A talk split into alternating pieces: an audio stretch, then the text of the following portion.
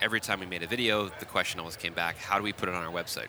What do you recommend? And at the time, YouTube was the best recommendation. Now, YouTube on BlackBerry.com was a bit of a challenge because a YouTube player functions as an outbound link to YouTube.com, which is an ad monetized platform. That's how they make money. If your competitors are smart, they can advertise against uh, the videos you have on your homepage. And in fact, when the BlackBerry Playbook launched, if you remember this tablet, a little dodgy in ways, um, but at the end of the video, which is on BlackBerry's homepage, all the recommended videos were iPad versus Playbook comparison videos. And if you watched one of those, it was very likely that you weren't going to buy a, a Playbook. And this is on BlackBerry.com. So we solved that problem by just building a simple video hosting solution. And then the questions came how do we track who's watching the videos and for how long? And can we port that data into our CRM and our marketing automation system? Can we add interactivity? Can we transcribe the video? Can we personalize it? Gotcha. Uh, can we integrate it into other systems of record? And so we were always, we existed to solve a problem.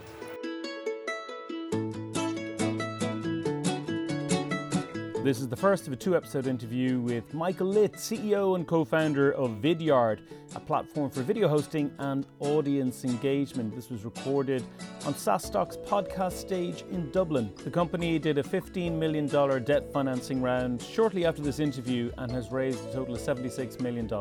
In this episode, we find out how Michael set up a business to solve a simple but lucrative problem in BlackBerry where he was working at the time, and this led down a fantastic rabbit hole that resulted in the rocket ship that he sits in the cockpit of today. We also learned that ice cream is not always bad for you.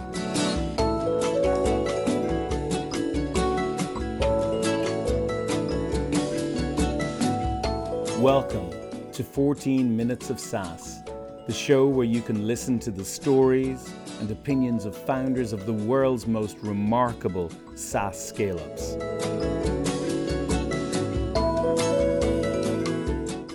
It's wonderful to have you with us here on the 14 Minutes of SaaS podcast show here in the SaaStock podcast stage. That's a lot of SaaS going on. How are tons, you? Tons of SaaS everywhere. I'm great. I'm great. It's 9 a.m. ish. Yeah. And uh, day three of SaaStock, I guess. So it's uh, coming to an end today. And how's the how's the event been for you personally and, and for your business? It's incredible. Um, I was telling Alex this yesterday. The people here obviously are dedicated to this this business model we all love, um, software as a service, and I feel like the community here is both very innovative um, and also kind of oriented around around deal making and progress, but really supportive of one another. And you don't get that at all tech conferences. Um, there's a real sense of camaraderie. Um, it's less combative than, than I've seen in other conferences before. You get a lot of tech conferences. You get a lot of what you know we could sometimes classify as people that are really excited by the idea of entrepreneurship, uh, but not necessarily the work required to be one. And uh, that could be a little bit tiresome sometimes. But everybody here is is exercising new business models, new ideas, solving real problems. Quite a refreshing audience. And I always leave SaaStock and go back to HQ and feel really good and feel really fueled. Now you're from Ontario in Canada, so before we talk about um, you've been interesting interest history and technology.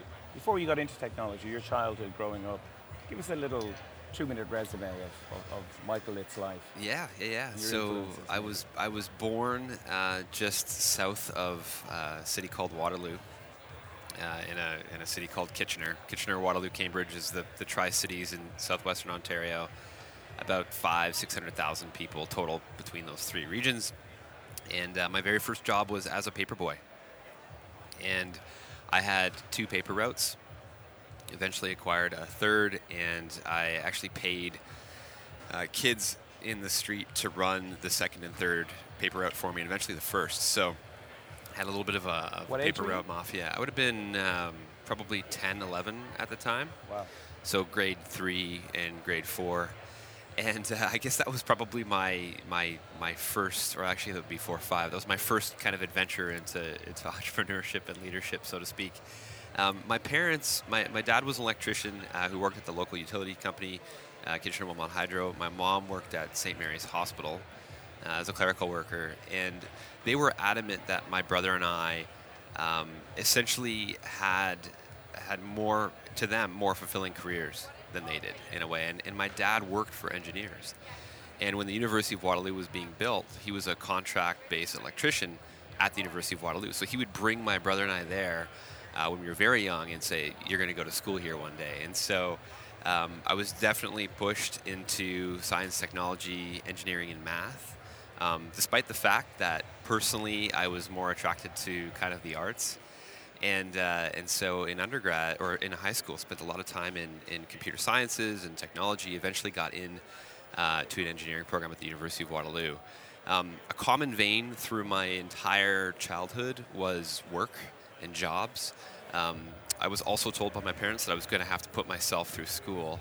And so that meant always working and always saving. So 10% of everything I made went into an RESP from the very first dollar I made.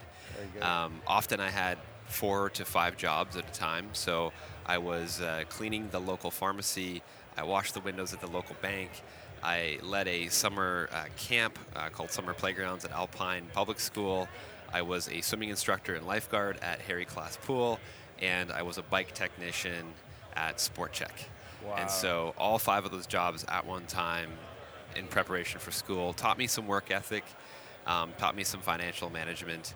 Uh, and so when I got into university, I met uh, my co-founder Devin Galloway on the very first day in an ice cream eating contest and uh, I guess you could say the rest is history. But on the very first day. Yes, the very first day of undergrad. Yeah, yeah, yeah. And actually, it's a really funny story, real quick. Um, yeah, please tell us. So Devin was also local, and uh, University of Waterloo is a is kind of a, a, very international school. People come from all over the place to study engineering and CS there. Uh, it's a really great option in North America, and I think the undergrad programs rank uh, similarly to MIT. So it's wow. Waterloo or MIT is, is kind of where you're going to go. Yeah. And anyways, uh, there's a scavenger hunt during Frosh Week, and uh, one of the competitions during the scavenger hunt is an ice cream eating contest. And Devin loves eating ice cream, so do I. So we both volunteer for it. We get to the room, and they say build a really awesome sundae, and then uh, the competition is how fast you can eat the sundae. Uh, but the, the crux of the competition is um, you don't feed yourself. Uh, the person who's eating it puts their hands behind their back, and the person who's feeding it slides their arms through that person's armpits, grabs the spoon, oh. and puts it into their mouth. So this is the first time I've met Devin, and Devin says, "I love eating ice cream. I can do this really quickly. I've done this my whole childhood." So I say, sure. So I, I, I slide my arms through his armpits, and I'm really close behind him. And he says, feed it to me as fast as you can. I can take it. So they count down from three. They say three, two, one and I see everybody grabbing the spoon and starting to, sh- you know, shovel ice cream, and I think, you know what, there's got to be a better way. So I throw the spoon away, grab both hands full of the ice cream for the whole sundae, and just shove it into his mouth. and he took it, and he ate it, and we won. And uh, we became best of friends after that, and have been breaking the rules and solving problems ever since. And that was uh, 16 years ago. So if you had that much much trust at the beginning, yeah. there was always going to be trust after that, right? Yeah, yeah. Has, he, has sure. he got like the Marlon Brando type thing? Is he like able to get through the door today? Or uh... he uh, he's definitely um, potentially a little. Uh, I don't want to say anything about him. Devin. Devin's great. He's a great guy. He, he's a great guy. We, we, we, still love eating ice cream together. I noticed when I read that your professional history, uh, you were with Research in Motion for a while. Yes. And I used to love my BlackBerry.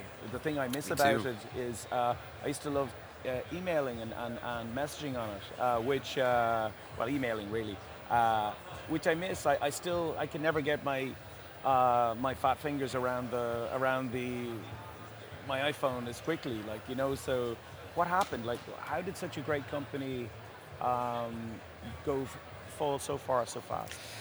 Yeah, that's a great question. Um, first of all, you can still buy a BlackBerry the keyboard runs on Android. Um, but I think yeah. they're they're sunsetting this the, the, product line. And I just switched to Android actually. Maybe oh, there you go. Yeah. I was so they're very rare. You'll you'll see them in Waterloo, but not not not not much else. Um, so in 2007 is when I worked there, and, and 2007 was a remarkable year for BlackBerry for a number of reasons. Uh, one, it was an incredible growth rate. I think the market cap at that point was 60, 70 billion dollars. Um, wow. You know, you couldn't do wrong. It was the cool place to work. I was in software product management on um, essentially a, a, a, secure device management platform for small businesses. And um, in that year, uh, Android was announced and the original iPhone launched. And the iPhone internally was looked at as a as a consumer product and, and almost a plaything, right? An iPod with calling functionality. Now this is before the App Store. Yep before any of this stuff happened, and uh, you know, battery life was bad, no keyboard, all the things that BlackBerry people loved, the iPhone didn't have. Now, one of the challenges I think is that you know customer advisory councils can be dangerous things for companies, and BlackBerry specifically was a really incredible tool for CIOs that were security focused, and those were the people that made up the customer advisory board. But what I saw in small business was that companies were moving to this bring your own device strategy almost like product-led growth today, which is what, what I spoke about a little bit on stage yesterday. Yep. And in that process, consumers had all the power and what they wanted to bring to work. And so as the iPhone became more feature-rich and the App Store became a thing, turns out people, the end user, cared less about security than the owner of the business did, and they wanted to be able to play apps when they went to the bathroom and do all the things people do on their iPhones, So right? they got, so they got a, bit, a bit of both, right? Yeah, and so the iPhone kind of came into the organization via this this this kind of strategy and, and method of execution and, and, and purchasing power on the consumer that, that BlackBerry didn't necessarily foresee. Yeah. And it just couldn't get the app strategy and other aspects right because it was such a transformational change to their business model, which limited them from doing so.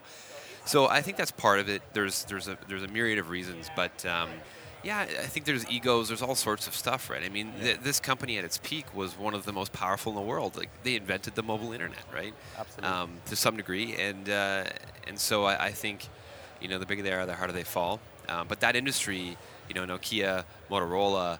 Uh, Palm had all fallen to BlackBerry's rise prior to it, and then Apple just kind of cleaned everything up. Vidyard is nearly nine years young at this stage. Take us back to the beginning. What was the problem you saw or the opportunity you saw that made you want to found that with your good Yeah. ice cream eating friend? Yeah, great question. So when I was at BlackBerry, um, one of the projects I led was to bring in a company to develop a series of videos. That were designed to help a small business owner install this fairly complex um, server-based security software that managed devices, device management software. Okay. Um, it was complicated. You know, it sat inside of a firewall. There was all sorts of interesting aspects to setting it up, and video was the best way that we could think of to help these people use the software and not put a huge support and resource burden on BlackBerry at the time. And so, um, this company charged, I think, eighty thousand dollars for what was effectively five videos Wow. and the videos were nothing special. Um, and something that I realized I could potentially do uh, in my basement on evenings and weekends. So actually, at that time, I thought of spinning up a company um, and then bidding on that contract uh, independently, which is obviously a massive conflict of interest. Yeah. But you know, this is what we do as entrepreneurs sometimes. We started that company. Um, after BlackBerry, after Cypress Semiconductor, I took my very last co-op term off. En- engineering at the University of Waterloo is four months work, four months school, all the way through the program. So took that first, uh, the last four-month co-op off to start a video production business, and went back to my coworkers at BlackBerry and Cypress Semiconductor and other businesses with this idea of we're going to help you make videos to solve these problems and reduce support burdens. Of course, every time we made a video, the question always came back: How do we put it on our website? What do you recommend? And at the time, YouTube was the best recommendation. Now, YouTube on BlackBerry.com was a bit of a challenge because a YouTube player functions as an outbound link to YouTube.com, which is an ad monetized platform. That's how they make money. If your competitors are smart, they can advertise against uh, the videos you have on your homepage. And in fact, when the BlackBerry Playbook launched, if you remember this tablet, a little dodgy in ways, um, but at the end of the video, which is on BlackBerry's homepage, all the recommended videos were iPad versus Playbook comparison videos. And if you watched one of those, it was very likely that you weren't going to buy a, a Playbook. And this is on BlackBerry.com. So we solved that problem by just building a simple video hosting solution. And then the questions came how do we track who's watching the videos? and for how long? And can we port that data into our CRM and our marketing automation system? Can we add interactivity? Can we transcribe the video? Can we personalize it? Gotcha. Uh, can we integrate into other systems of record? And so we were always, we existed to solve a problem. Um, and, you know, I, I think that's the advice I give a lot of entrepreneurs is you have to be a solution to a real problem and get obsessed with that problem. And, and Y Combinator, which ended up funding us, their mentality is build something people want. So we've always been built around that strategy.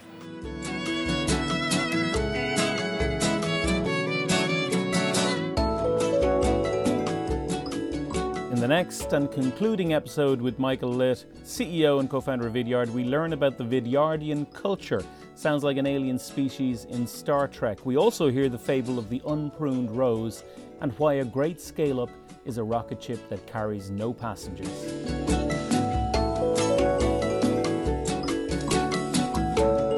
You've been listening to 14 Minutes of SaaS.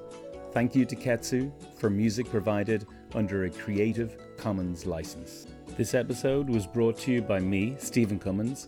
If you enjoyed the podcast, please don't forget to share it with your network, subscribe to the series, and give the show a rating.